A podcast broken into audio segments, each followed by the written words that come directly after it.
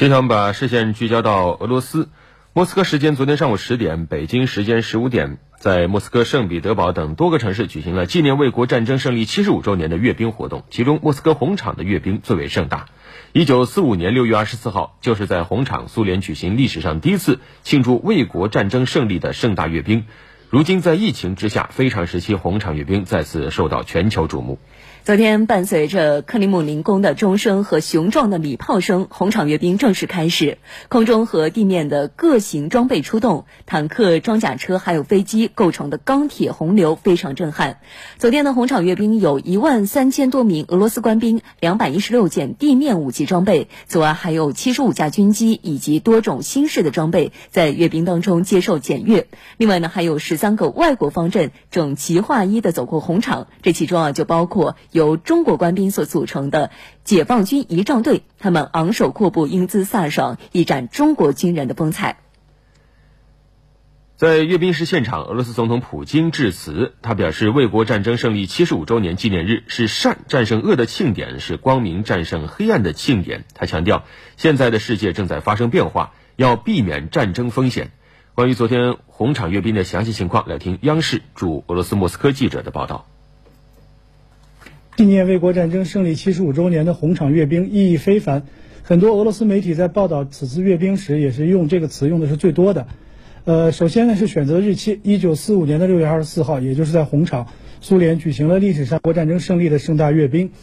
另外意义重大在于俄罗斯在经历了疫情爆发到平稳这段时间以后，首次举行了这个大型活动。呃，在经历了近三个月的疫情后呢，随着本次阅兵，全俄的社会生活也会逐渐回到正轨。为了保障疫情期间的这个阅兵能够顺利进行呢，俄方也是提前进行了精心的准备。参加阅兵的老战士受到了特别的待遇，进出红场都是由一到两名的志愿者负责陪护。在红场的阅兵观礼台上的每位老战士身边，呃，与旁边的人呢都是隔两个座位就坐，正好是安全距离。同样是因为疫情呢，今年组织方设置了新闻中心，所有的记者都需要在新闻中心测量体温，并佩戴口罩和手套入场。而进入红场的记者人数也是被严格限制，只有提前提交这个核酸检测报告才能进入。本次阅兵整体是非常精彩的，比如受阅的俄军地面装备延续了老兵新秀齐上阵的这种风格。但与此前阅兵不同的是呢，本次参加受阅的不少俄军的地面装备都经历了实战考验，比如 T 十四阿玛塔坦克就曾经在叙利亚进行测试。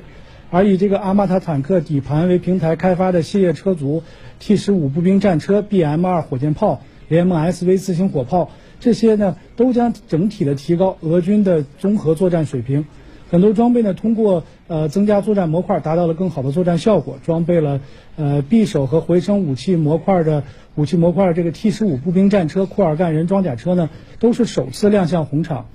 步兵方队可以说，中国人民解放军仪仗大队的表现是最为抢眼的。在我从阅兵现场返回办公室的路上呢，和看到很多的俄罗斯民众，他们都是全家一起来到红场附近观看活动。有人就是看到我的这个中国面孔呢，就主动过来告诉我，中国军人的表现非常好。在这个特殊时期呢，他们能够来到俄罗斯，还带来这样精彩的表现，体现了中俄两国的传统友谊。没错，昨天阅兵式上一大看点就是中国人民解放军三军仪三军仪仗队的亮相，昂首阔步、整齐划一走过红场，不仅展现大国仪仗风采，也被很多网友称之“中国最帅天团”。据了解，本次参加阅兵的解放军方队中国队员平均身高是一米八六，平均年龄是二十岁，这是时隔五年，中国军人再次参加俄罗斯胜利日阅兵活动。